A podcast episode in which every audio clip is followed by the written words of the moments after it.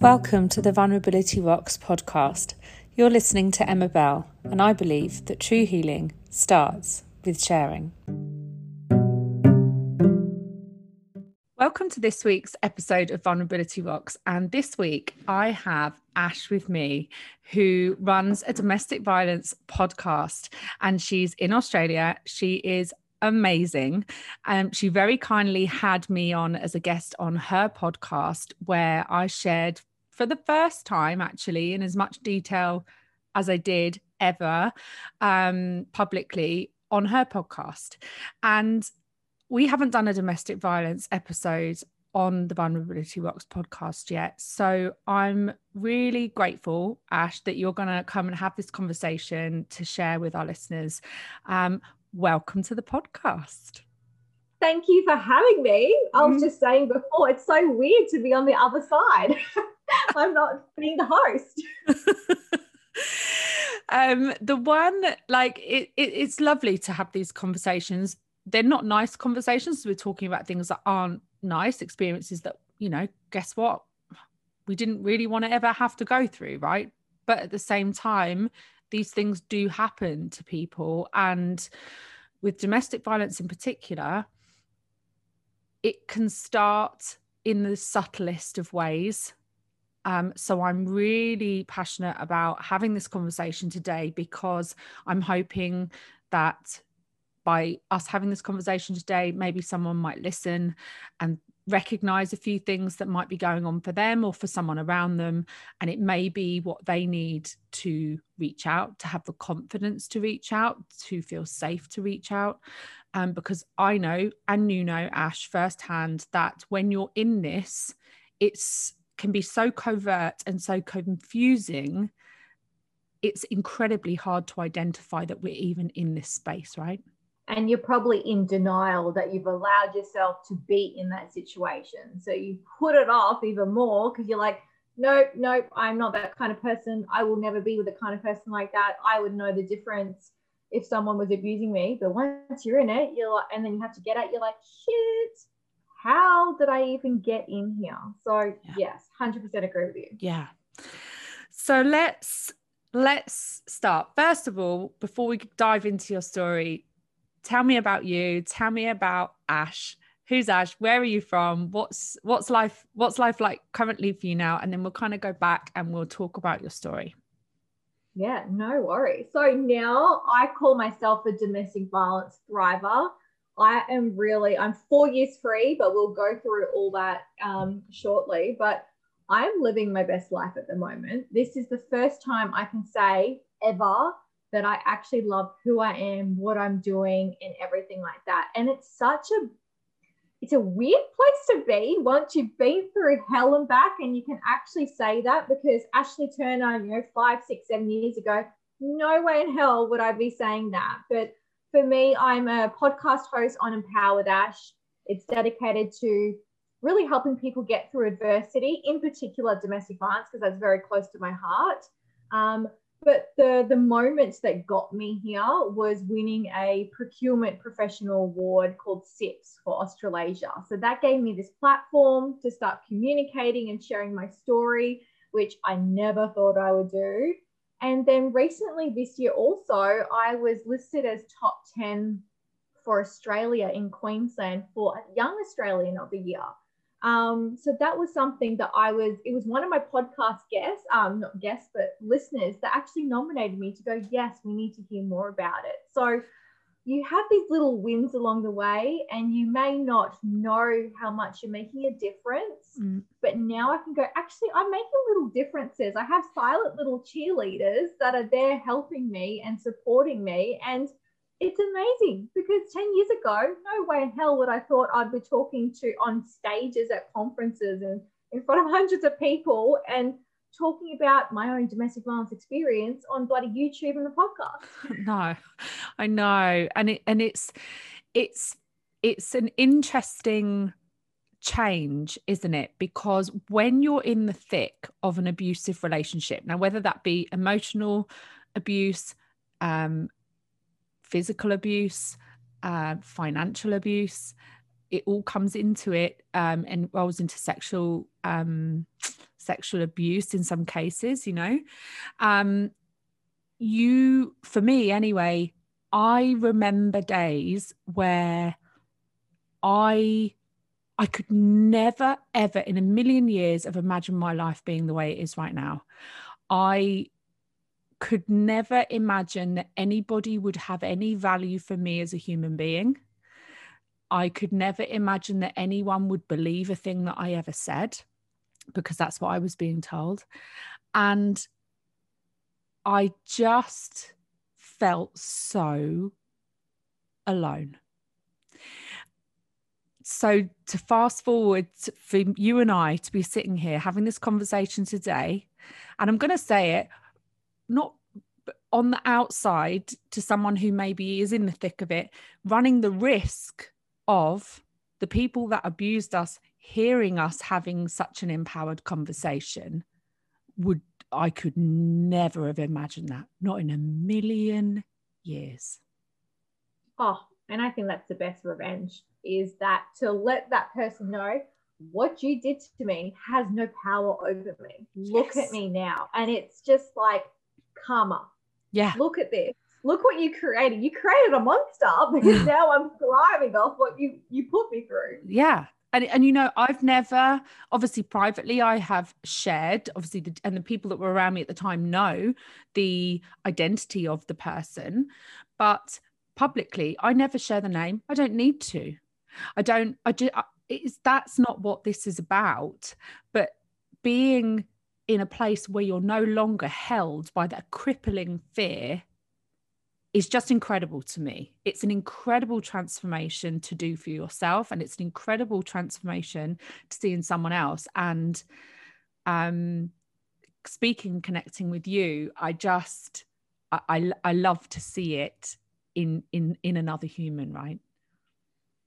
Yes, it's it's rare for people to really and we're not saying that you have to go launch a bloody podcast like both no. of us. We're not saying that. Everyone no. has their own different journeys, and you'll be, you might be in the thick of it right now and you might not see it, but eventually you'll get to our point and go, and you'll be doing something mm-hmm. that's mind blowing to you. And you have to take that moment of gratitude to go, wow, like you have to trust your, your your your adversity the pain that you've gone through to who you are today like so proud i'm proud of you what you've been through mm. i know you're proud of me for oh. what i've been through and it just allows you to i don't know get you it's get so in touch with your emotions like empathy mm. and connecting and really understanding people me mm. 10 years ago i wouldn't have been able to connect mm. with other women like on this level. I'd be like, what are you talking about? I have no idea what domestic violence is. What is this mm-hmm. pain? Get over it kind of thing. Because mm-hmm. I just mm-hmm. hadn't experienced it.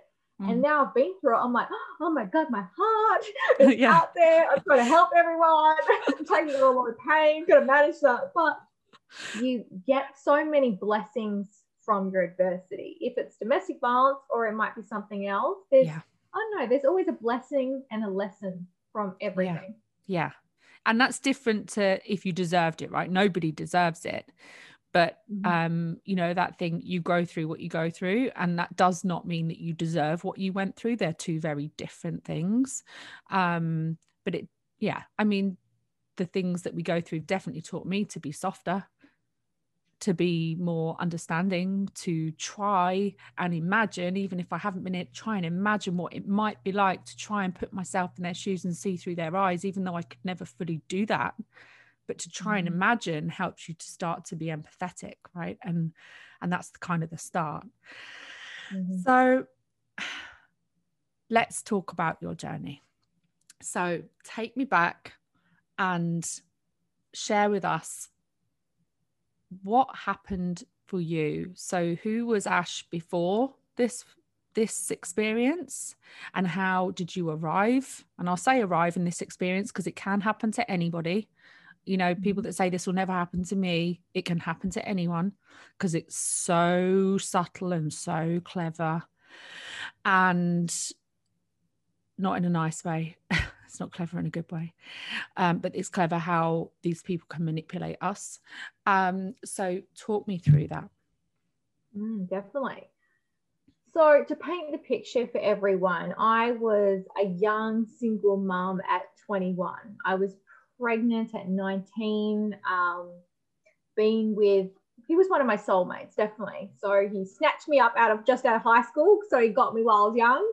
Um, absolutely adored that man, adored him. Um, but we thought it was right for us to separate way too young. I was like, I'm not getting married and having more kids. I need to go find myself. So, we went our separate ways. It was a little bit messy, but I never had hate in my heart for him, if that makes sense. I mm. just had this this gap in my gut and in my heart, knowing that there was something missing. I needed to find myself because when you're 21, you're just getting out of your teens. I felt like I hadn't even had a you know teenage experience because I had a baby. I was pregnant quite young, so I was had this identity, so a bit of a crisis. And then you always have your childhood bloody traumas before that, so it was a big build up.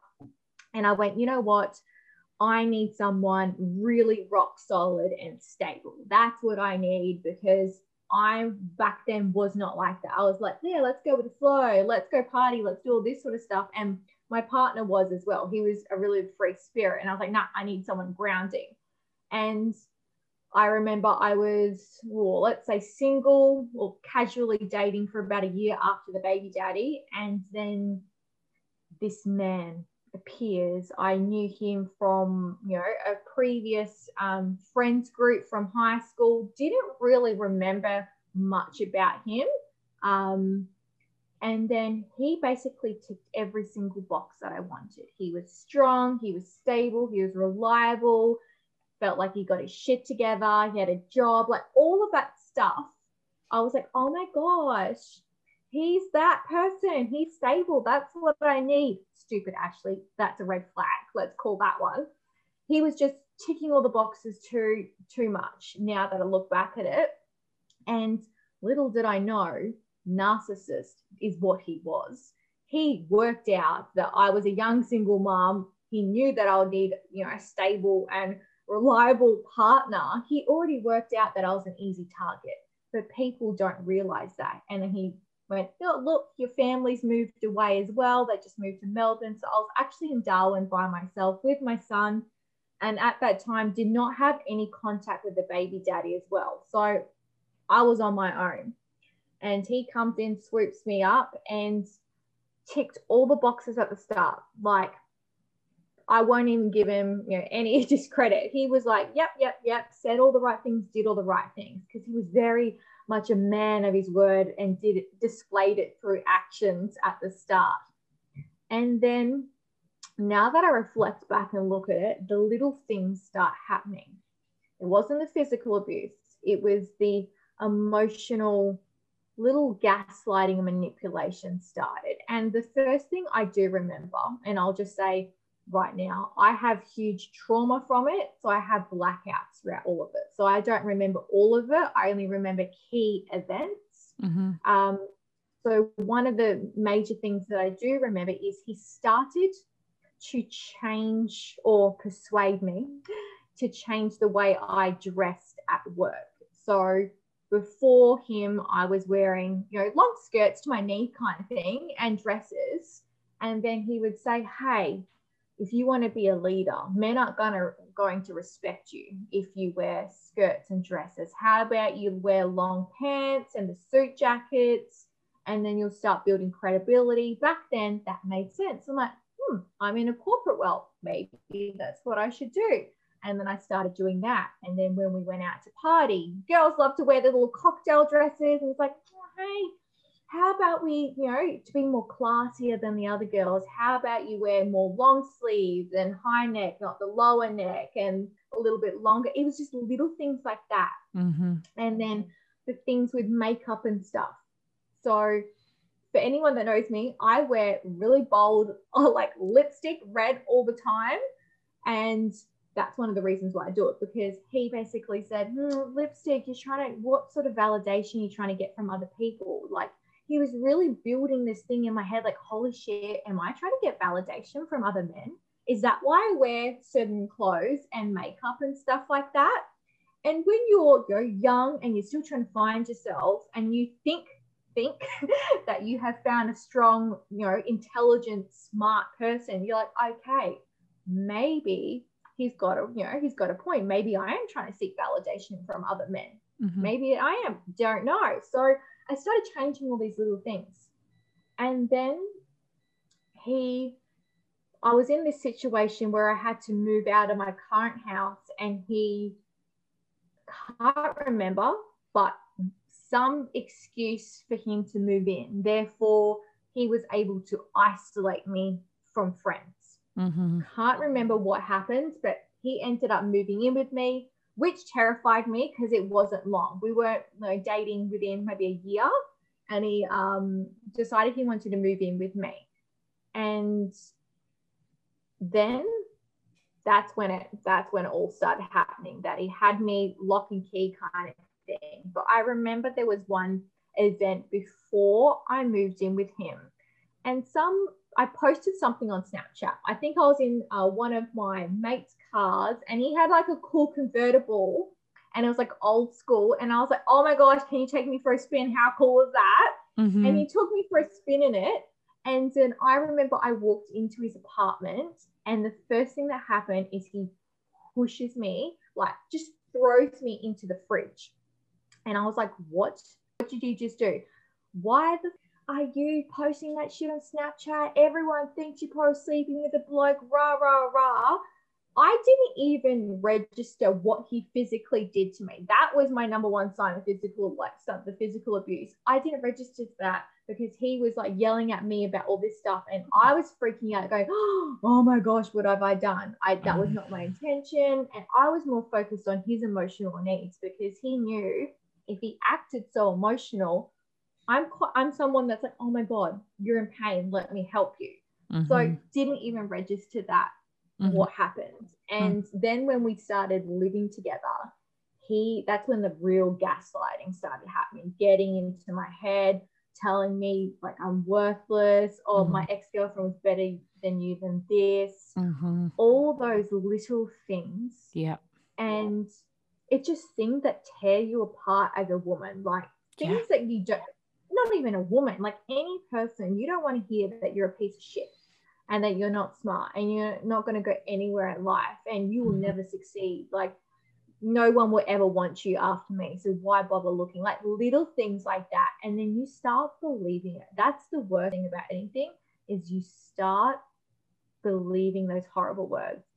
Yeah. And then you know so when it builds up it just keeps going and going and going. And then he started getting physical like little did i know that he was actually on ice.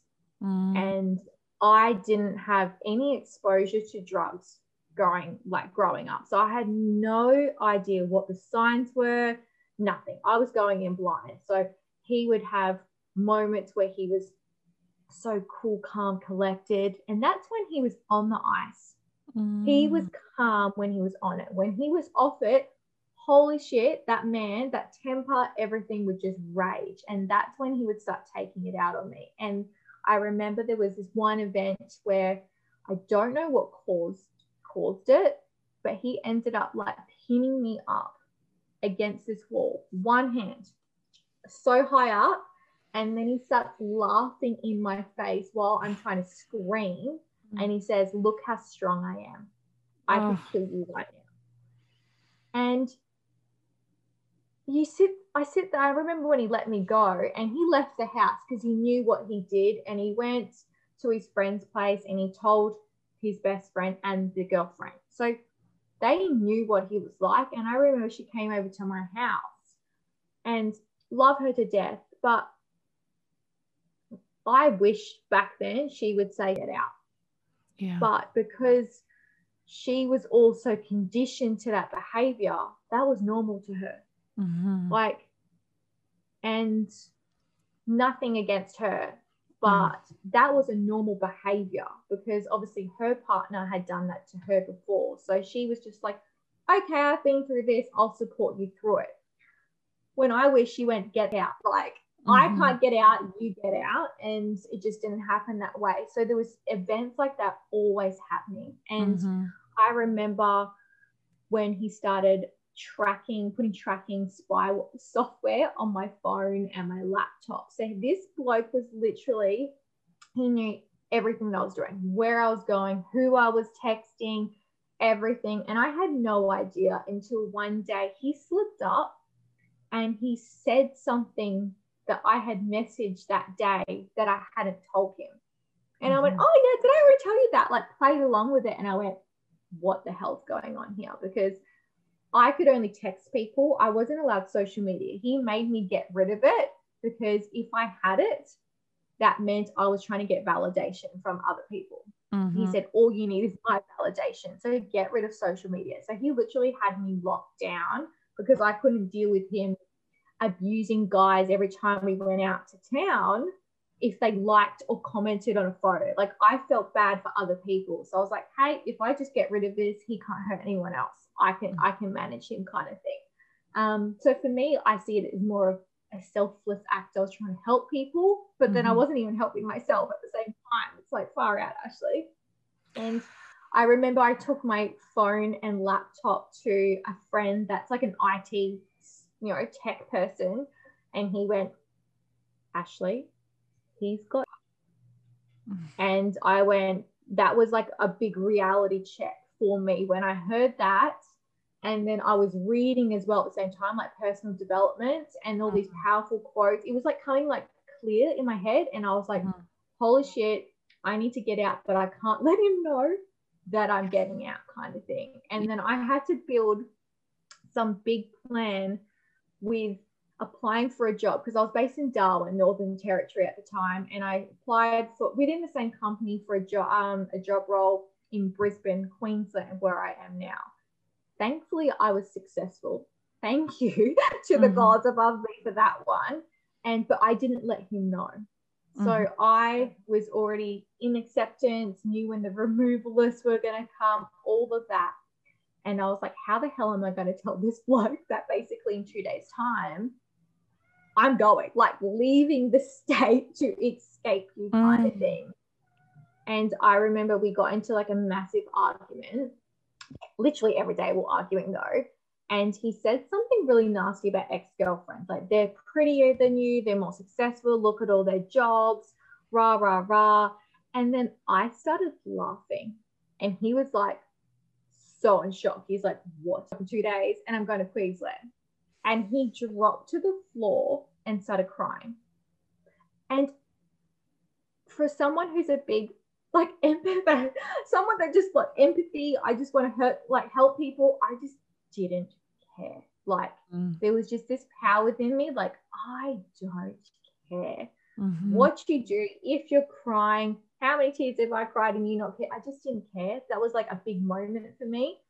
And for me, and everyone will know this as domestic violence. Leaving is the most like critical time. Mm-hmm. It could have gone so much worse for me in that moment. Like I could have been put through the wall, I could have been thrown off the balcony. God knows what he could have done to me. But I played this, I guess, this strategy, and I already had it in my head to go, hey, if he says that he wants to come with me, I will say yes because I know he won't come. Because narcissists need to be in their own environments and they need to you know have their own comforts and stuff like that. And i knew based on his job being in a small family business that he would never get a job in the big corporate world in brisbane. So i was like yeah sure hun you can come along yeah sure so i moved here oh god that sounds like i'm crazy but i just had it in my head how it was going to work and then he tried to move over here and little within like a month or two, he left back to Darwin. And I was like, hmm, why, why is that?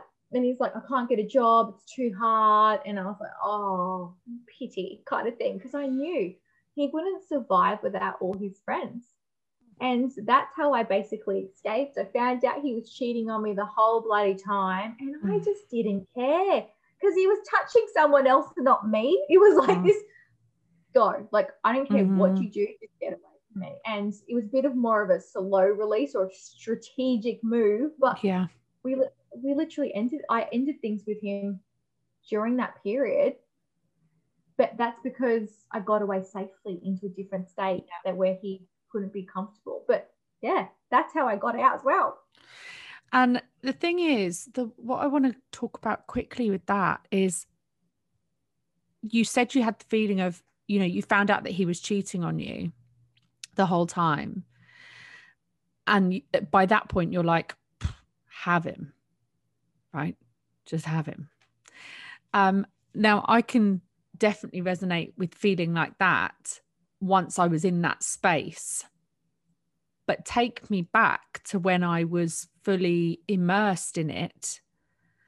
The level of, I don't know about you, but the level of fear for me that it created when he would say things to me like, um, you know, so and so, won't say the name, so and so, but he used to say their names and they were his exes, is so much better at giving me oral sex than you are, whilst I was in the middle of a sexual act. Right.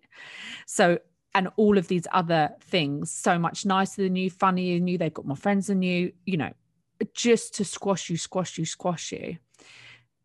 Now, obviously, when you start to see the light, you do start to laugh at it because you realize it's laughable. You're like, mm-hmm. whatever, right? But when you're in that space where the abuse is at its height, mm-hmm. For me, I was scrambling through fear to try and be better than I was, to try and do more, to try and keep the peace, to try and keep him happy, to try and measure up to all of these things that he was saying other people were better at than I was. And I'm curious to know for you in those moments before you had that that shift, mm-hmm. how did you feel? It was probably the lowest I would ever feel in my life to to admit if I didn't have my son, I probably wouldn't be here. It was to that point where it was either I'm going to take my life, he's going to take my life, or I'm going to, kill him myself. Like it was, it's those in when you're in those physical situations, all these things go through your head. You're like, what's the easiest way out? And to be honest, if I didn't have my son, I probably wouldn't be here. Mm-hmm. But thankfully, I have him and he's grounded me mm. and he was my reason to get out. But I was so like disappointed in the state that I was in mentally and emotionally to go, how the hell did you end up here? Yeah. And like you said, you were, I didn't even know what to feel. Like, I was so numb. Like, Mm-hmm. And I'm someone that's a very expressive person, as you could tell by hand movements mm. and everything. But for me, I just remained so quiet. And when he used to say such nasty things, I didn't even say anything. Like I didn't even fight. It mm. was, I didn't have fight in me. And mm-hmm. I was like, maybe he's right. And it, it just got mm-hmm. to that point where I just gave up on myself. Mm-hmm. And when he would, I think uh, there was one time he was texting his ex girlfriend and he went to go pick her up from the airport. God knows what they bloody did. We all know. But it was to that point where I was like, well, maybe he deserves her. Mm. If I'm not that good, maybe he deserves it and maybe I deserve that. So mm. I I'm a very passionate, fiery person. And for me to know that's my lowest point is when I don't have fire and I don't have passion. Mm. And throughout that, I was miserable, like the most miserable a person could be. Mm-hmm. And you're spinning out of control. Like you get anxiety just by living with them because there's like eggshells. You don't know how they're going to act. You don't know how to respond. You mm-hmm. can't escape because it'll get worse. Like there's so much pressure on you in those situations. And I didn't tell anyone. Like I literally didn't tell anyone until I was in Brisbane and I said I broke up with him, but I never told anyone what happened until my podcast. Wow. That was the first time my family, friends heard what happened and they were like, mm-hmm. we knew something was going on, but we didn't know it was that bad. Mm-hmm. And I just think it's the worst for any survivor, as a, as a woman in particular. And I can only speak to that because I have a word, but yeah, just when you feel like you're not worthy and you are literally scum on the earth, yeah, you're like, where do I go? Like, what is there worth living for if this person that you supposedly love thinks of you like that? And well, and and supposedly loves you more than anyone could ever love you, and no one's ever going to love you as much as I do. How could someone that says those things yes. do that to me? Right?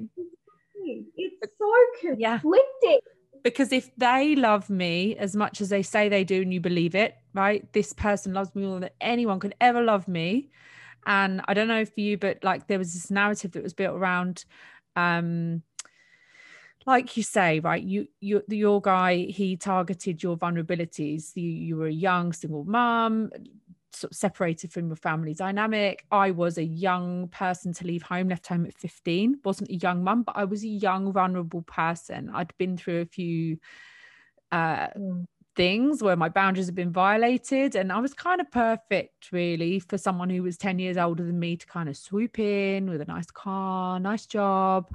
And I'm like, wow, like, I can't believe this person's chosen me, you know, like, this girl with all the problems who's not really that great and not really that cool and like you know he's so cool and wow like and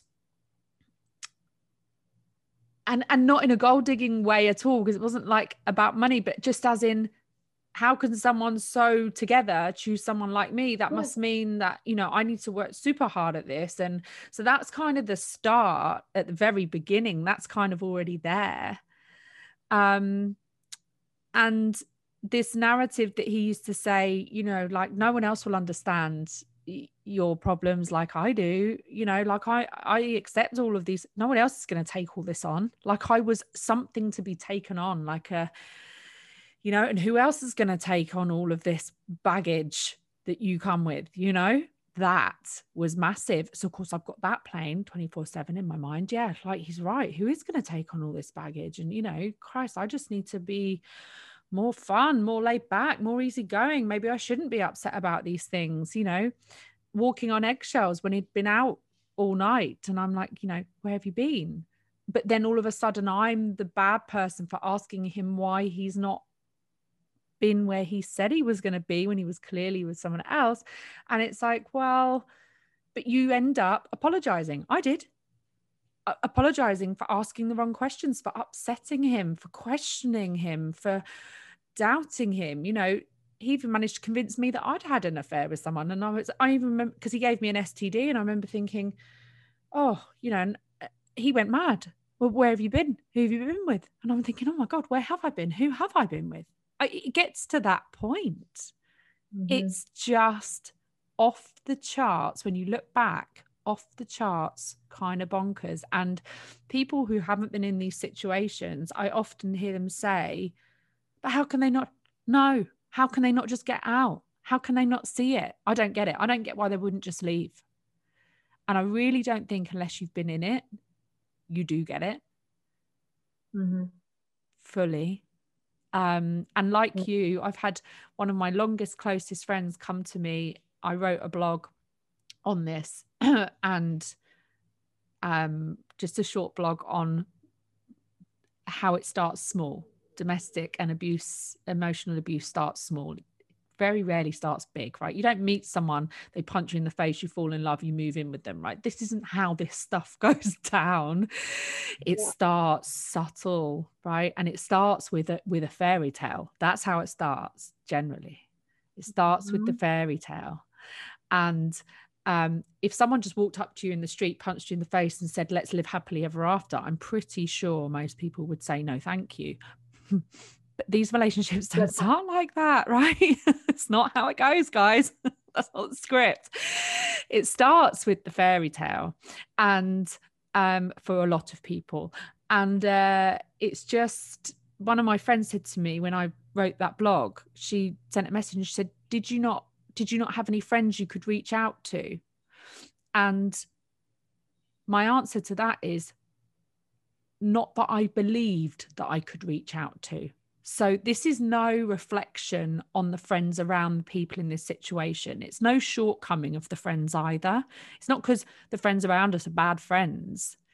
Quite often, the person in the middle of it doesn't believe it's an option, doesn't believe it's happening to them, doesn't know how to articulate what's happening to them because it's such a head scramble. Um and i'm also you know i'm just aware that the people around people that have been in these situations might feel the weight of some sort of responsibility some sort of was I a bad friend then? Because I didn't see this and I was still seeing you throughout this from time to time. I was seeing you and but the person in it may not have the the the tools or the wherewithal to be able to communicate the full extent of what's going on until they're out of it as well um, well I didn't know that what I went through was domestic violence until mm. maybe six months to a year after I left Mm-hmm. Then I pretty much ignored it after I escaped. I was like, yeah, that's right, done. And I was like, I need to heal. And I had to research and Google what happened. I was like, this is how he used to behave. And that's when I learned about narcissistic gaslighting. Like, mm-hmm. I actually had no idea what I went through with domestic violence until I got out and actually learned myself. Mm-hmm. And I had a good talk with one of my guy mates who was part of the journey. And then I cut off most of my friends and they were like, What's wrong with Ashley? She's so horrible, said all these nasty names. Fine. I wanted them to hate me because that was my way of protecting them. He wasn't going to go hit another girl, but he could easily go start a fight with one of my guy mates. And I had a lot of them. So I literally cut them off. And then when he heard about my story, he's like, It makes sense mm-hmm. why you did what you did because you're so protective of other people you always put others before yourself. Mm-hmm. That's why you cut us all off. And I was like, I did it to help you guys. Mm-hmm. Even though I hadn't registered what it was that I was going through, mm-hmm. I just went, there's something going on, I've got to get rid of it. So mm. sometimes you don't even know until you're out yeah. what you hell you went through. No, you don't. And I, I definitely didn't. And my experience was when I was 19 years old. So I mean that's 20 years ago and smartphones weren't a thing, right? Jumping on Google wasn't a thing. And um, I really had no clue what was happening to me. And um, when some of the abuse was taking place, he was like, you know, cleverly hitting the tops of my thighs, around my abdomen, around the back of my head, around the back of my neck. So it was places where it couldn't be seen, or strangling me to the point that I he just let go just in enough time, you know? So mm-hmm. it was mm-hmm. never, I could never define it as, I suppose I had seen images of women with a black eye. I had seen those images, right? And that does happen. But to, that wasn't my story. So I wasn't walking around with a big black eye. I hadn't been at the point I was put in hospital. So, and and these things happen and they're super serious but because it was always just to the edge of that i couldn't put myself in any kind of and it sounds crazy danger. Like i didn't see the very real danger that i was in because it hadn't quite got to that point yet. So maybe if i hadn't made him so angry that wouldn't have happened. So it's probably my fault anyway right? Because i've just angered the beast. And it's just this this it, and it's so hard to see when you're in it and i definitely didn't uh, understand the full extent of it till way after and that they're smart with the physical because mm. mine never hurt me that much that i would bruise he would throw me around mm. but i like i knew that he would never do that harm to me so people could see because narcissists have this mask on when they go in public. So mm. they're so charming and they're the moral mm. person and mm. such a gentleman. So he had this story and tale to keep up, this persona. Mm-hmm. So I always knew that he wouldn't hurt me that much. It was more the emotional, verbal, sexual abuse, mm. stalking, the harassment that he would do because mm-hmm. people couldn't see that. Mm-hmm. And the scary thing about him was I thought I was the only one. Mm. When I spoke up about this through my podcast, I had about 10 women that contacted me saying he did that and his brother did that to them. Wow. And I was, and they're like, he did before you. We thought he changed with you because he literally changed so much from the public eye with this. Oh, he's now he's a stepdad. He's really changed. Like he changed. Oh, he was loving it because like everyone thinks I'm the great stepdad Mm-hmm. that's come in and rescued Ashley. But he Mhm. had abused all these different women, and his brother abused all these different women. And you're like, and Mhm. I thought I was the only one. I'm just the only one that's had the courage to speak up about it, to then hopefully allow everyone in Darwin know who he is and to avoid him. And Mhm. I've even had some male friends that were friends of his, or still are probably, Mhm. send photos or of my Instagram and my YouTube video to these girls that he's been seeing and gone, before you date him, watch this. And I'm like, oh my gosh, are you serious? And they Mm. send me that. And I'm like, I'm proud that people want to help. They know, they know who he is and they Mhm. want to help these other women. And Mhm. I'm just hoping that me speaking up about it stops him from doing it Mhm. to other women. Like, I hope it's been a reality check. Knowing him, he's probably like, I don't know what she's talking about. She's lying. Yeah, yeah, yeah. That's probably the story he's telling. But I really hope deep down he's gone podcast too, talking yeah. about their experience with the same man. It's um, And you're right. Like, um, I remember when I first started dating this person, there was a girl ringing him and ringing him and ringing him and ringing him. And the story I got was, she's crazy. She's my crazy ex. She's my crazy ex. She's my crazy ex. And of course, that's I a red flag as well, everyone. yeah yeah notepad and pen um but like i now realize that in somebody some other woman's story i will be she's the crazy ex-girlfriend but the truth was i was the person he was living with I was the person he was supposed to be in a full time relationship. I was also the person he was coming home and hitting. I was also the person he was coming home and telling me that my sexual performance wasn't good enough, that putting drugs in my food. I Mm. was that same crazy girlfriend ringing to see where my partner was and why he hadn't come home. Because guess what? He was living triple, quadruple, quintuplet lives. I don't even think they lead double lives. I think they, it's just, I mean, I dread to think how many lives and how many faces are actually displayed. It's probably, I, you know, maybe I don't even want to go there, but it's a lot, probably more than two. Yeah, it will be. Yeah, yeah, yeah, for sure.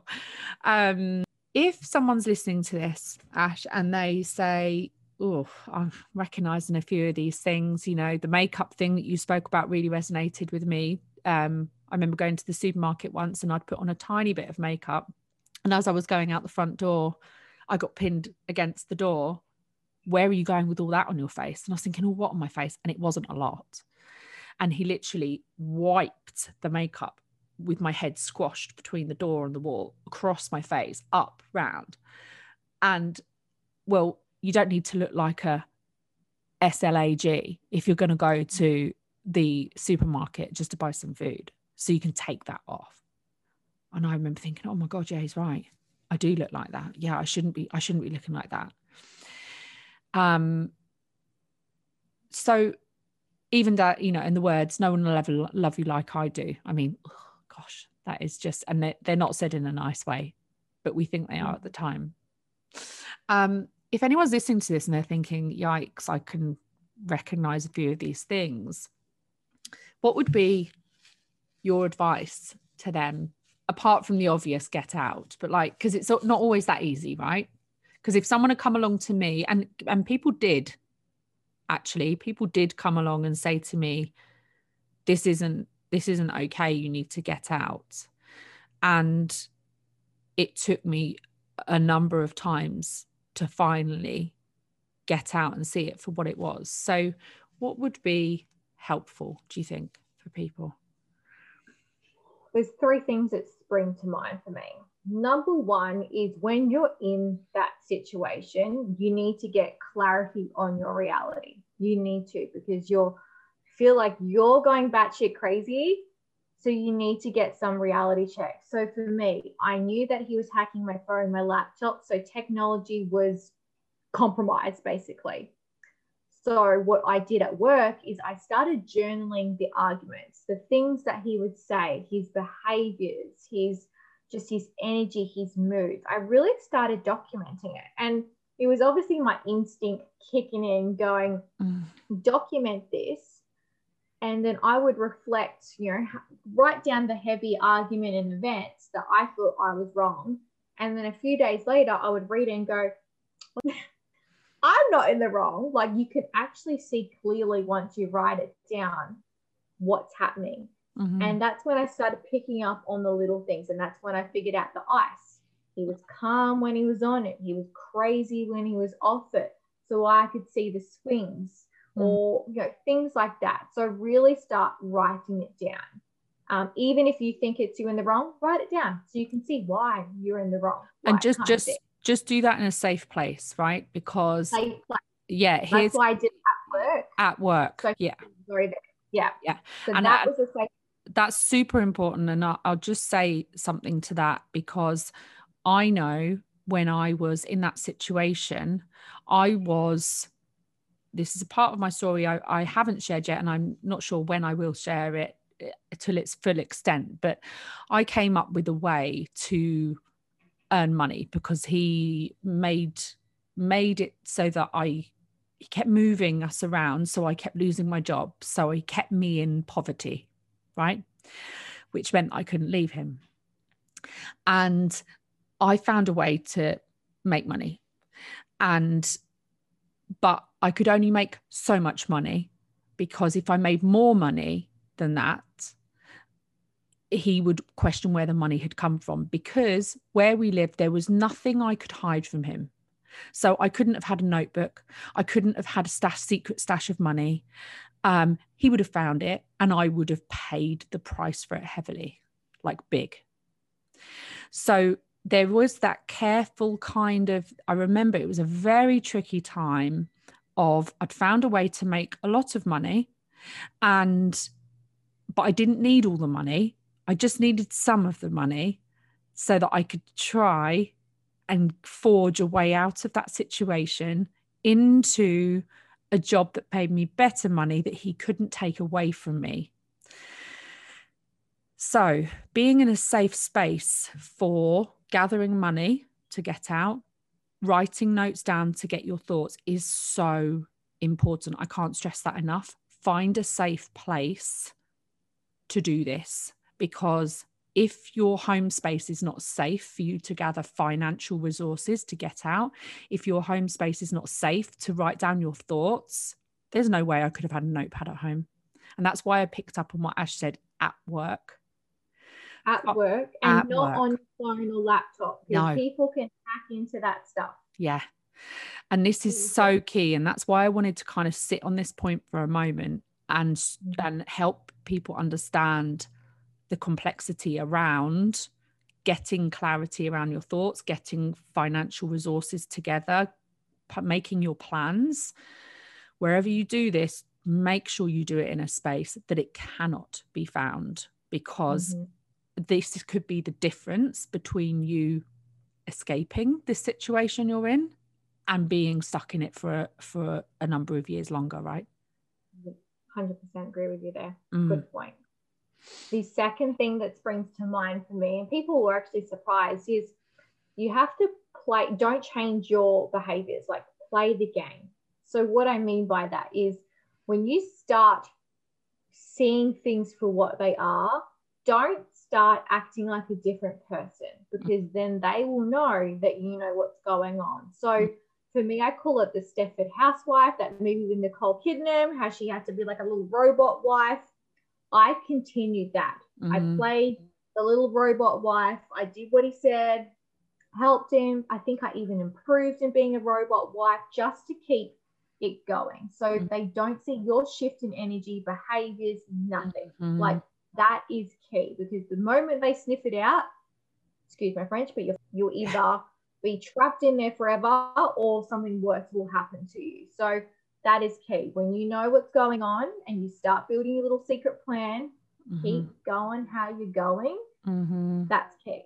Mhm. And then the last one for me is around escaping. So, as I said, I was very strategic in how I got out. Mhm. I dragged it on for like a year to make sure that he would never come back, if that makes sense. And that I like, you, you you got petrol in a tank, the fuel was all gone. He would never come back because he had multiple girls. I was living in a different state. Like I was very clever in how I did it. And that is okay. So don't Mhm. rush it because you might be in more harm. Plan it out, play the long game until it's the right moment for you to escape. Mhm. And then the last thing for me is once you're out, that is it.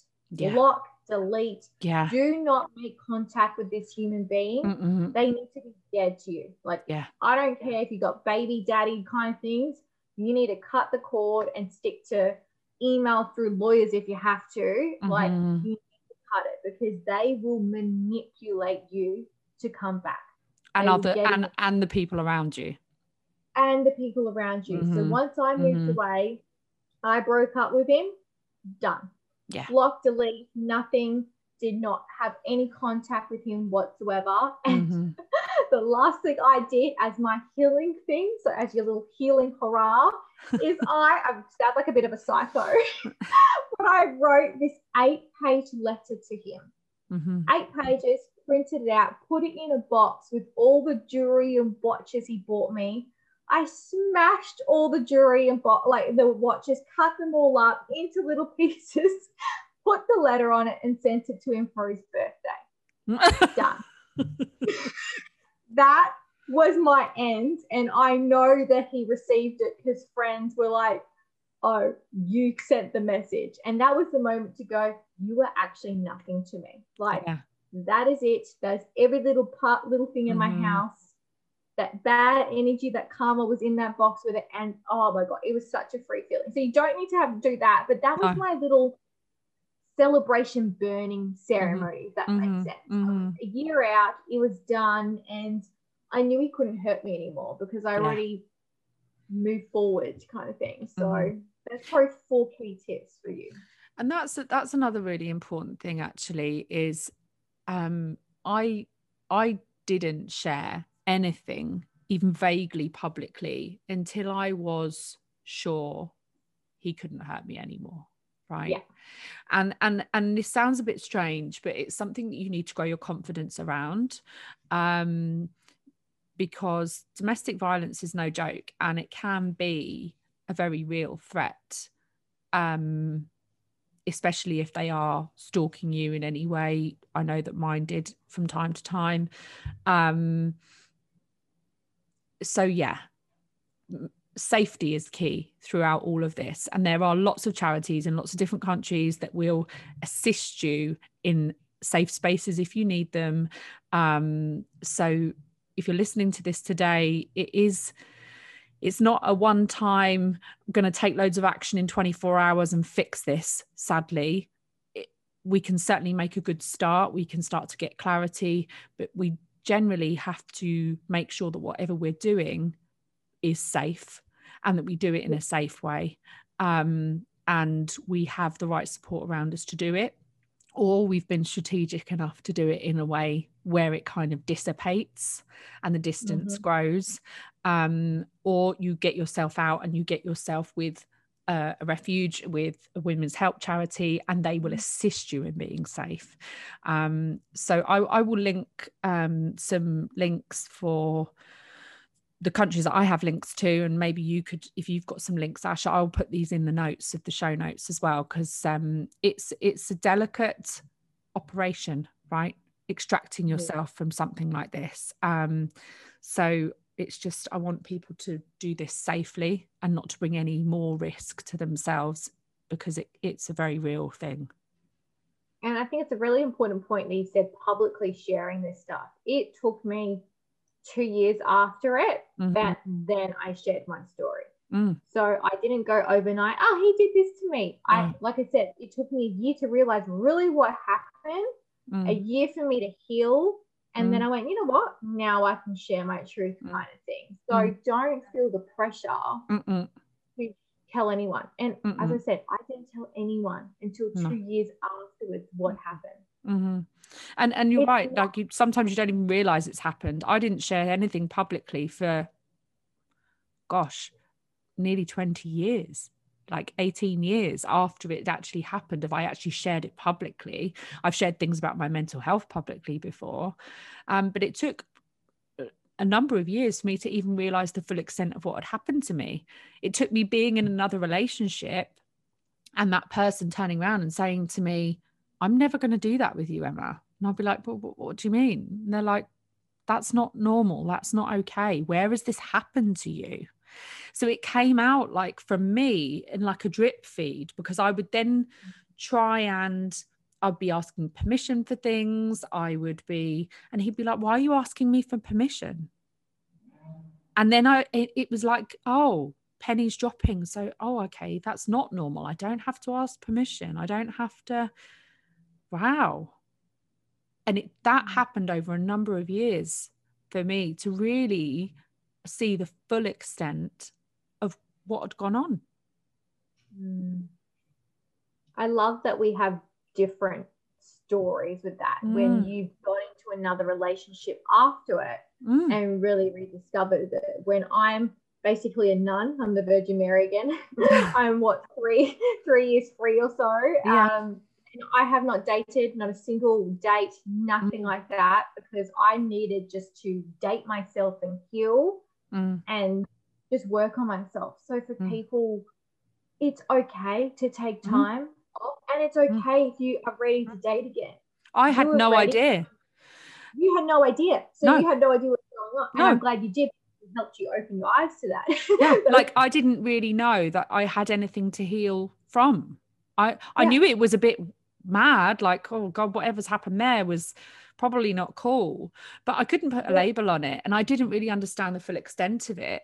And I definitely walked into that that next relationship completely wounded without knowing. And Yeah. it's only when I was then doing things, and this person was like, Why are you asking me that? And why are you worried about that? And I'd be like, Oh. And it was just little by little, like these little pennies of, Oh, oh, oh. Oh, over year over years, you know, or doing things sexually and this person not doing, not being how, and I'd be like, well, this is weird. And he'd be like, Emma, I'm not going to do that with you. And I'd be like, well, Yeah. why? And he's like, because it's not okay. I'd be like, oh, okay. You know, so I mean, you can really, there was a, for me, a complete lack of awareness. I knew that whatever I've been through was a bit wild. Mhm. Um, but it wasn't until I got into a different arena. And I mean, God bless this next relationship of mine for sticking with me because he must be thinking, what, what is she talking about? And sh- yeah, probably she is a bit nuts because the stuff she's coming to me with is not normal. you know so i mean you know thank you for sticking with me but you know i'm not with him now but i was with him a long time and you know goodness knows what he must have thought with some of the things i was coming out with thank goodness he was just so kind of like level um Mhm. you know i could have very easily gone into a very another relationship who, with someone who would have abused me. I didn't. Yeah. i just went into uh, you know thank goodness this person was so stable. He just kept kind of coming back to me going yeah that's not that's i'm not going to do that. That's not cool. And i'm like okay cool. Wow, wow. and i used to sit there like go away thinking what does he mean? Um yeah but you know so it comes out in people in different ways you know i don't for me I, it took years to understand what had really happened. Mm, And I think um, another thing, a good point that people don't really talk about enough is side effects. Mm.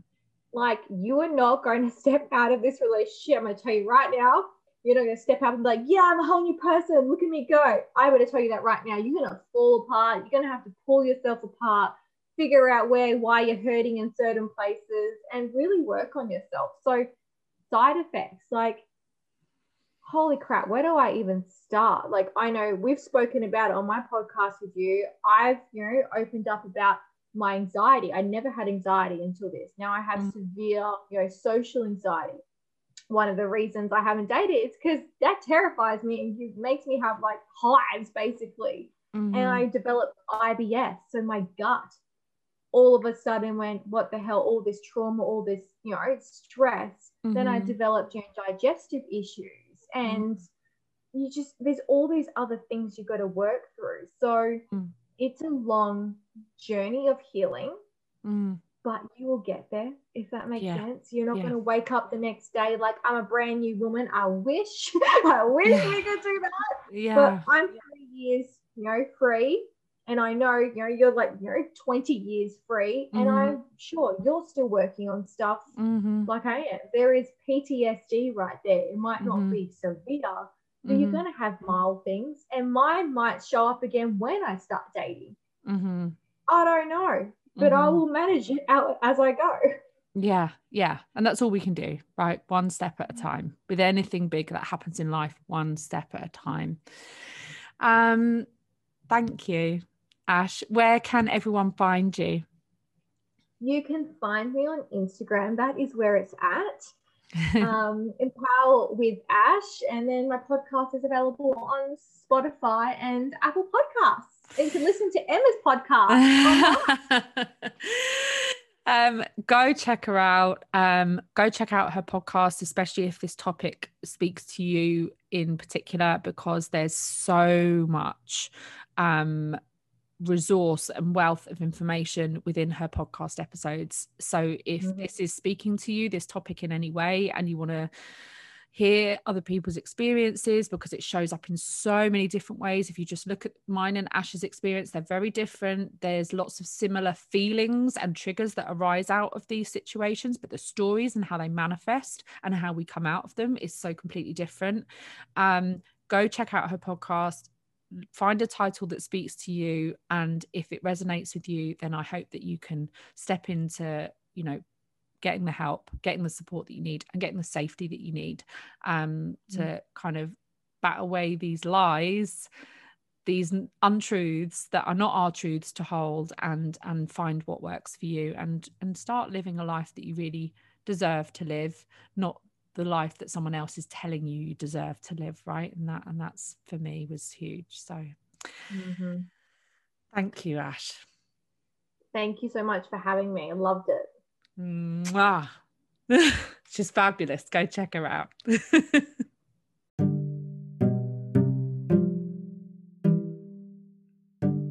Thank you for listening, and I look forward to introducing you to my guest in my next episode. Until then, don't forget to take care of you.